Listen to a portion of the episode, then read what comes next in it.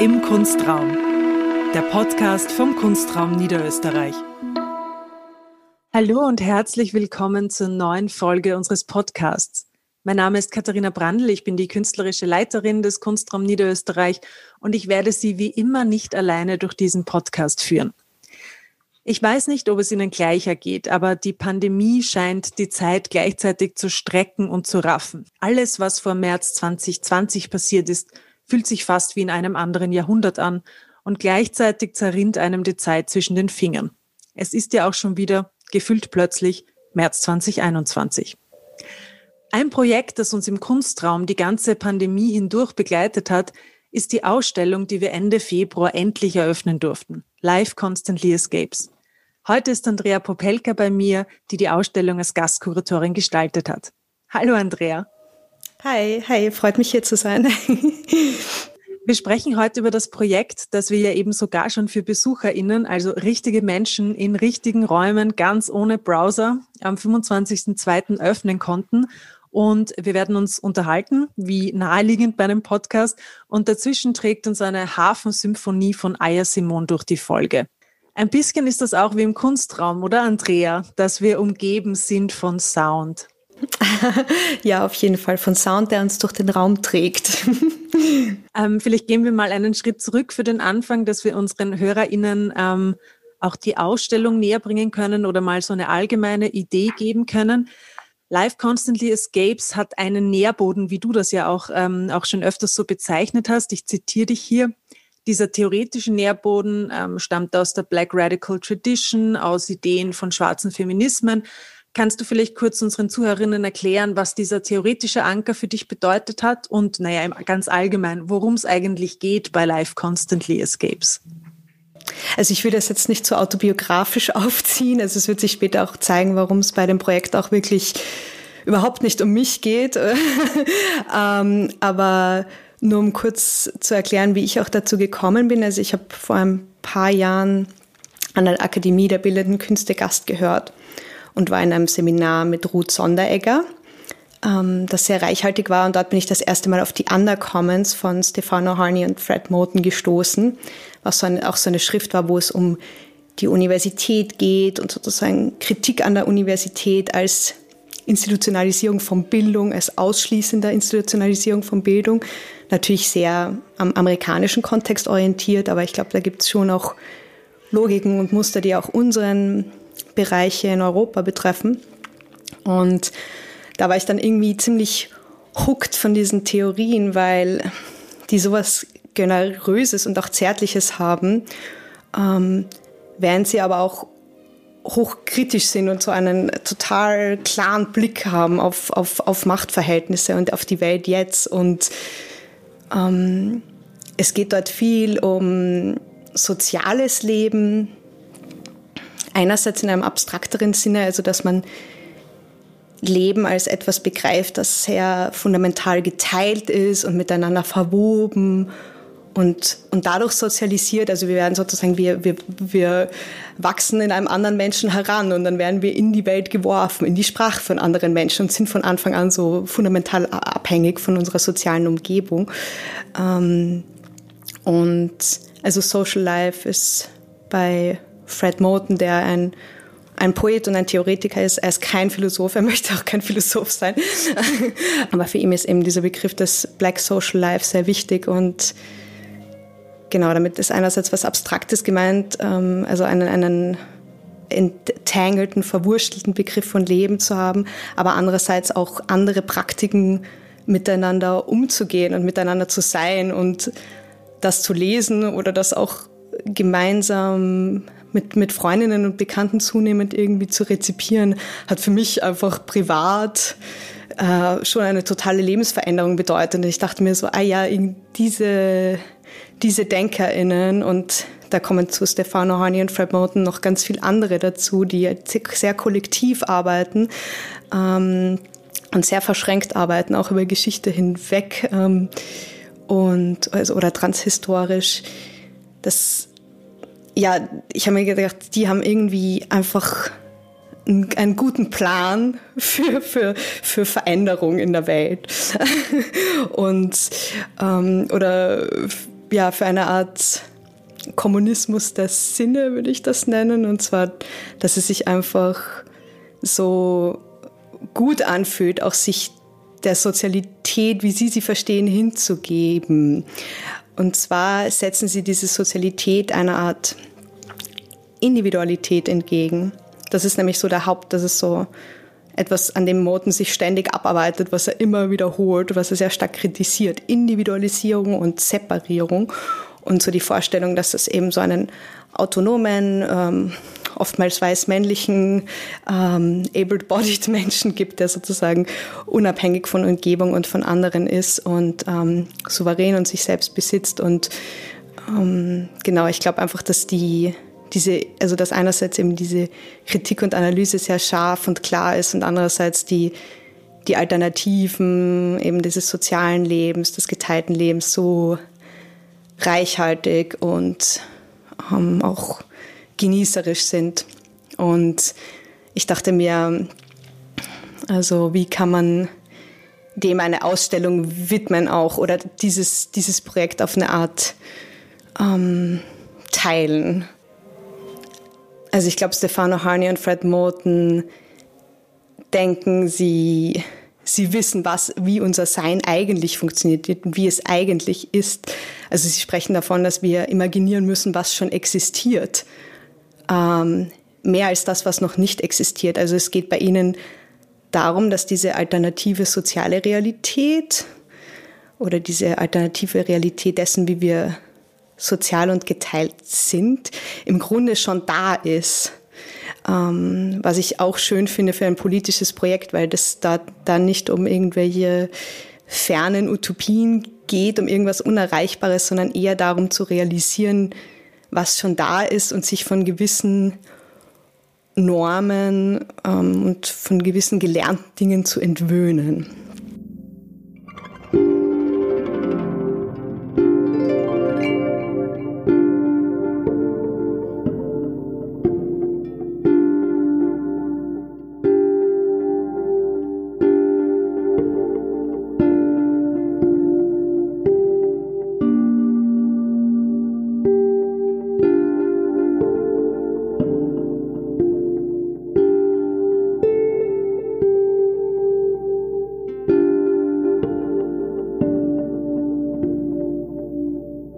Hast ja auch einmal während des Ausstellungsaufbaus einen Stempel mitgebracht und zwar mit mhm. Hase Ente. Ähm, also das ist dieses Bild, was ähm, wahrscheinlich alle, die uns zuhören, kennen. Ähm, es ist eben der, der Umriss einer, einer Ente und wenn man diese Figur ein bisschen kippt, ist es ein Hase. Also es ist eben dieses klassische Kippbild, über das ähm, sehr viele TheoretikerInnen ja auch schon geschrieben haben und ähm, was bei Wittgenstein ja auch als dieses Aspekt sehen, dieses Sehen als mhm. ähm, verstanden wird. Und, und weil du ja auch sehr oft darauf hinweist, wenn du über die Ausstellung sprichst, mhm. dass eine wichtige Sache für dich ist, dass man gegen ähm, die großen Dichotomien, die unsere Kultur prägen, ähm, wahrnimmt. Also gegen mhm. eine Trennung zwischen Subjekt und Objekt oder zwischen Mensch und Natur. Also die großen Ideen, die dichotom funktionieren, die unsere Kultur prägen. Mhm. Ähm, dass ich mich jetzt, wo du gesprochen hast, gefragt hast, ob es dir in der Ausstellung auch sowas um ein lebendig gewordenes Kippbild geht. Mhm. Also wenn du beschreibst, ähm, das sichtbar zu machen, was schon da ist und was mhm. einer gewissen Ordnung oder einer gewissen Art und Weise, die Welt zu sehen, sowieso schon widerspricht, dass man ähm, über die Wahrnehmung vielleicht und über die Wahrnehmung ähm, dieser Ausstellungssituation, dass es vielleicht einen Kippmoment geben kann. Ja, danke ähm, für dieses Entgegenkommen ähm, und ähm, für diese Bemerkung ähm, und schöne, sehr schöne Beobachtung. Genau, weil ich glaube, dass, also auch wie der Titel schon sagt, Life constantly escapes, dass sozusagen das Leben diesen Kategorisierungen und diesen Dichotomien der kapitalistischen Moderne, die wir auch immer noch sehr stark leben, die unsere Welt sehr stark strukturieren, dass es ihnen immer entkommt. Und ähm, ich glaube auch eine These von den Autorinnen und etwas, das ich sozusagen empirisch aus meinem Leben und aus, aus, aus meiner Erfahrungsgeschichte kenne, ist, dass es gerade eben so sinnliche ähm, Erfahrungen, sind intensive Wahrnehmungen, in denen eben Genau, in denen sich die Dinge nicht mehr so leicht abtrennen lassen und wo das eine ins andere kippt. Also es war ein bisschen die Idee der Ausstellung so, okay, hm, wie kann man dieses Denken als Methode hernehmen und sozusagen anders an die Ausstellung herangeben, nämlich als etwas, wo nicht dieses Kunstobjekt ähm, von dem anderen benachbarten getrennt ist, sondern eher, wo das eine ins andere kippt und wo ich sozusagen in dem einen Ding einen Aspekt sehe. ähm, der es für mich mit einem anderen Ding verbindet und dass es eher so einen Moment der Bewegung gibt, wo ähm, vom einen zum anderen weitergeleitet wird, statt ein, ein statisches getrenntes Sehen oder so eher ein, ein, ein umfassenderes, ähm, also sozusagen eine Erfahrung, die die verschiedenen Sinne auch ähm, ansteuert, ähm, eine ja eine sich eine sich bewegende Wahrnehmung. Also das das war mir das das finde ich auch eigentlich das das das das Schönste an an an an der Ausstellung diese Nachbarschaften oder diese Verbundenheit oder der Versuch, dass die Dinge für sich gewürdigt werden, aber dass es dann eben auch diesen schönen, seltsamen ähm, Zusammenhang gibt, dieses, dieses Netz. Also was für mich auch ein bisschen ähm, das Interessante an dem Netz ist, dass das, dass das nichts ist, was nur ich als Kuratorin erdenke, sondern das, das wächst auch von alleine. Also manche von den KünstlerInnen haben sich dann aneinander angenähert, inhaltlich oder dann eine Arbeit zu, spät, zu einem späten Zeitpunkt ent, äh, entwickelt, die auf einmal einen seltsamen Bezug zu einer anderen Arbeit hatte, obwohl die nichts voneinander wussten. Das heißt, es ist eben dieses Netz, das ist schon da und ich glaube, man kann sich dem ein bisschen hingeben und das fördern, aber im Grunde passiert es ohnehin schon. Und ja, ich finde auf jeden Fall, dass die, die sinnliche Wahrnehmung des Raumes sich als fleischiger Körper dadurch bewegen ähm, über die Zeit hinweg, dass das total wichtig ist, weil eben wie du sagst, das ist so ein, ein wichtiger Aspekt des Ganzen, die Wahrnehmung und die Sinne.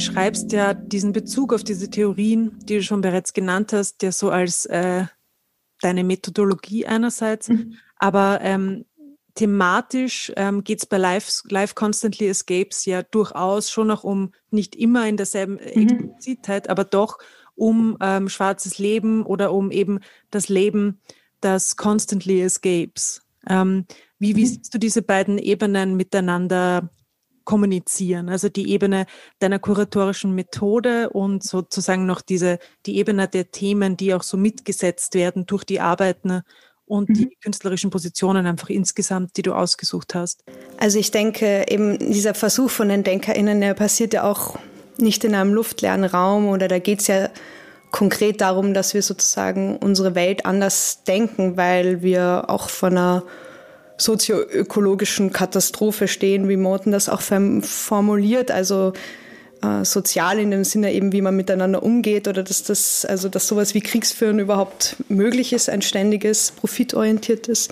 Andererseits eben die Klimakrise und ähm, natürlich findet dieses Experiment hier in einem ähm, in einer kleinen Blase, in einem sehr kleinen Raum statt, aber im Grunde geht's natürlich schon darum, okay, wie können wir anders miteinander auf der Erde sein?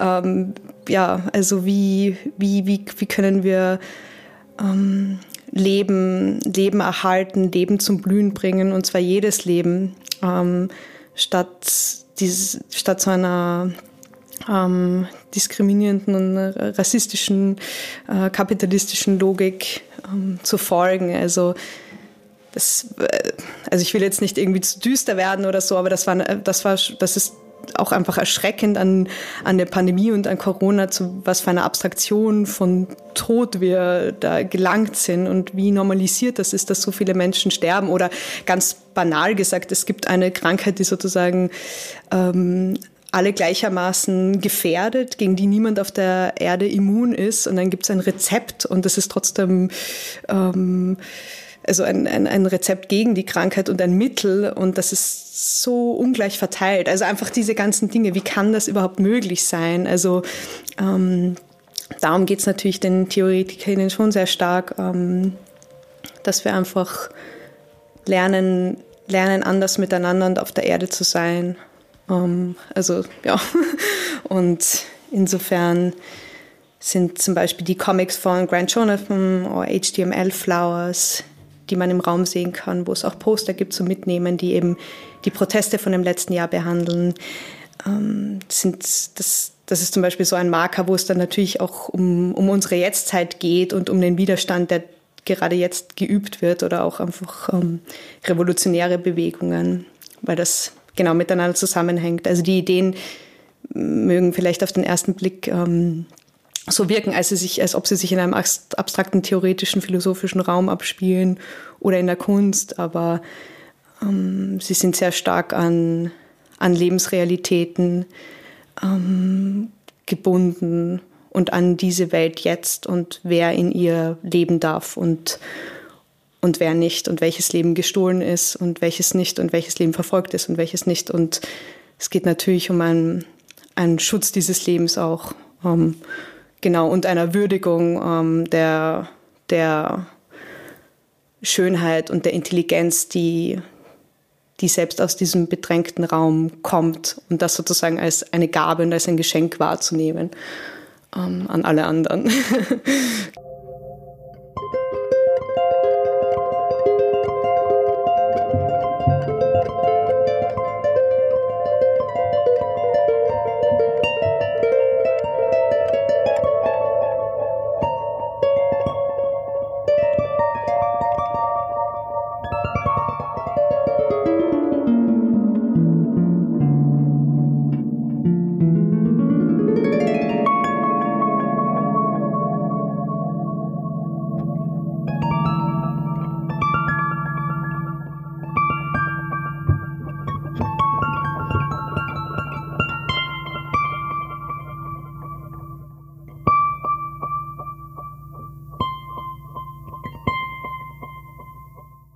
sprechen wir sogar kurz gleich ähm, über den Raum, auch wenn wir jetzt nur mentale Bilder erzeugen können mit unseren mhm. Beschreibungen. Mhm.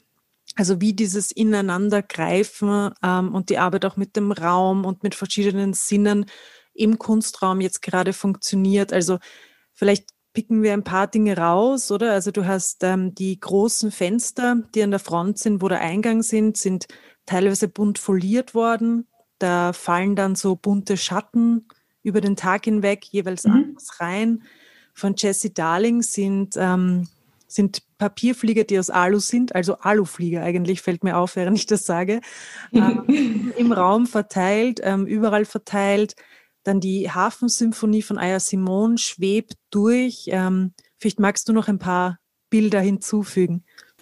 Es gibt dann noch so diese, diese blitzenden Prints und ähm, und Videos von James Goodwin, ähm, die eigentlich ganz, also die ganz einfache Landschaftsaufnahmen sind, aber ähm, also zum Beispiel kurze Videos von einem Flussstück oder einem Tümpel und oder Aufnahmen von, von Blumen, die so wahnsinnig leuchten und für James ist dieses Licht, was da auftaucht, das wie so ein Sunflare ist, also wie so ein, wie so ein Zucken der Sonnenoberfläche. Das ist so ein Licht, was für ihn möglicherweise von ganz weit weg kommen kann und was ihm so zeigt, ah, okay, es gibt Dinge, die, die weit entfernt sind, wie die Sonne zum Beispiel, die wir vielleicht jetzt gerade hier nicht direkt angreifen können, aber die trotzdem mit uns verbunden sind. Und das sind die, die setzen so ganz schöne Akzente und hinten gibt es so ein, ähm, also im hinteren Bereich gibt es so ein großes Segel von, von Luna Gisetti, so einen Stern, der in die Ausstellung gespannt ist und der dann auch so durch den Raum durchschneidet, hin auf einen mittleren Pfeiler. Und äh, Luna hat sich dann so ein rotes Licht ausgesucht und in dem roten Licht sitzt dann auch noch eine von diesen leuchtenden Blumen und ist aber noch äh, schön eigens ausgeleuchtet. Ähm, und das ist irgendwie so ein schönes Ineinandergreifen. Und dann zieht sich das rote Licht noch in den Videoraum und da gibt es eine Skulptur von Bry Williams, davon gibt es drei. Das sind so in, in Wachs und in Harz eingeschlossene Gegenstände, die auch irgendwie so dramatisch sind, aber auch so Ansagen machen. Und ähm, genau, also ich, ich finde wirklich so die, die Nachbarschaften irgendwie am schönsten, also wie sich dann das eine ans andere schmiegt. Ähm, vom Videoraum raus gibt es dann auch noch so ein Loch, das selbst aussieht wie eine Sonne und da haben wir so ein innen im Videoraum ein Segel gespannt, wo man eine, wo man ein kleines äh, Video von James noch sieht. Und das sitzt quasi so, wenn man durch das Loch der Sonne schaut, sieht man die Sonne, wie sie in einem Tümpel sitzt. Und das eingerissene Loch korrespondiert für mich für ein mit also das sozusagen das in die Wand eingerissene Loch korrespondiert für mich mit ähm, einer Wand, die wir auf der anderen Seite des Raumes aufgebaut haben. Und irgendwie, es gibt dann immer auch noch an den Enden und den Peripherien und den Rückseiten ähm, noch irgendwelche Feinheiten. Also noch, noch, noch Prints oder Poster oder Comics oder getrocknete Blumen, die einen wieder drumherum leiten. Ähm, es ist genau, es ist am schönsten, wenn man sich selbst ansehen kann, glaube ich.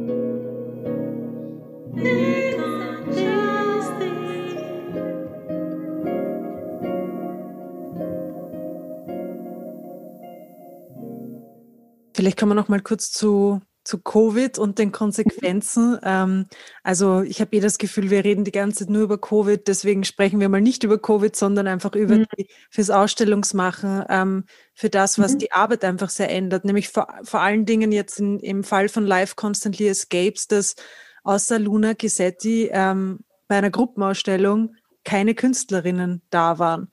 Ich würde dich einfach gerne fragen, wie du das wahrgenommen hast, wie sich deine Rolle ändert, wie sich deine Arbeit ändert, wenn in der Aufbauzeit so auf den letzten 200 Metern quasi die man die Künstlerinnen gar nicht persönlich kennenlernt, diesen Austausch nicht hat, den Kontakt nicht hat einfach.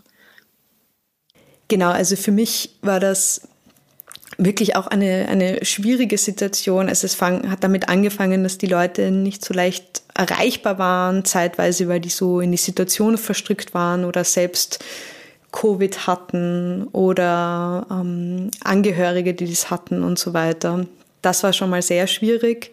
Ähm, und irgendwie ist diese, also vielleicht Ausstellungen im Allgemeinen äh, sind ja auch, es ist zumindest ein Aspekt von ihnen, also sie sollen natürlich auch irgendwie ähm, kritisieren und niederreißen, aber es sind ja auch Liebesbriefe und wenn man dann nur E-Mails schreibt, ist das irgendwie total ernüchternd. Also so diese ähm, von allen Gefühlen entblätterten E-Mails. Ähm, also ich habe ich hab damit sehr gehadert, weil wir jetzt ähm, ausführlich dargelegt geht es irgendwie eben es geht um, um Sozialität und anderes miteinander sein. Und wenn man dann irgendwie so auf, auf lange Distanz ähm, mit Leuten nur über E-Mail in Kontakt ist oder über Zoom und Skype und ähm, und Dinge so entwickelt. Das fand ich echt schwierig. Und auch wenn es um, um Sinnlichkeit, Materialität, Vorstellungskraft geht und man sieht gar keine Kunst und man hat auch so eine Sense Deprivation. Also es gibt irgendwie so einen, einen Entzug, was, was, was, was sinnliche Erfahrung angeht. Ähm, das fand ich auch, fand ich auch sehr, sehr schwierig. Und dann gegen Ende zur Aufbauzeit, da zeigt sich dann, glaube ich, so dieses Paradox, dass man einerseits so gerne ähm, kollaborieren möchte und andererseits hat man natürlich dann schon ein Ego und Vorstellungen davon, was im Raum hingehört. Ähm, also mir ähm, mir hat das auch etwas ermöglicht. Also einerseits hat es mich ähm, einsam gemacht und es war schwierig, so viele Entscheidungen selbst zu treffen und auch so viele ähm, Produktionsdinge selbst abzuwickeln. Also natürlich in Zusammenarbeit mit euch, ähm, aber auch so viele Kunstwerke umzusetzen. Andererseits ähm, erlangt man dann auf einmal eine Kontrolle, die einem dann, auf, wenn man sehr pingelig ist und perfektionistisch, dann wieder entgegenkommt. Ähm, ähm, genau, also wenn man dann sagen kann, ah, ich möchte das Bild, das soll genau dorthin kommen. ähm, genau, es ist, glaube ich, so eine Mischung. Also die Zusammenarbeit mit Luna war toll, auch für das Sujet vom Plakat, wo wir dann auch mit Materialien gearbeitet haben und so. Und da habe ich mir so gedacht, mm, das würde ich eigentlich gern mehr machen. Also genau, einfach ähm, solche, diese Eingriffe in den Raum oder verschiedene Materialien kennenlernen und auch mehr handwerklich arbeiten. Also das war viel Arbeit, aber es war auch dann toll für mich.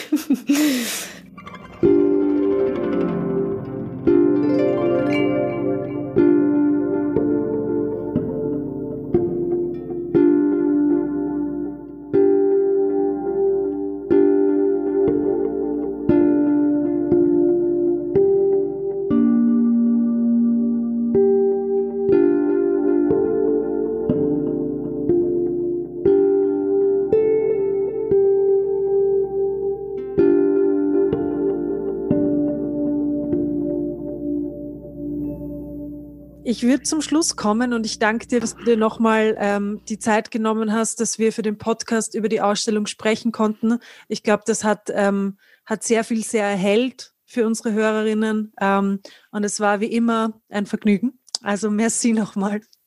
Dann verabschieden wir uns auch bei Ihnen, liebe ZuhörerInnen.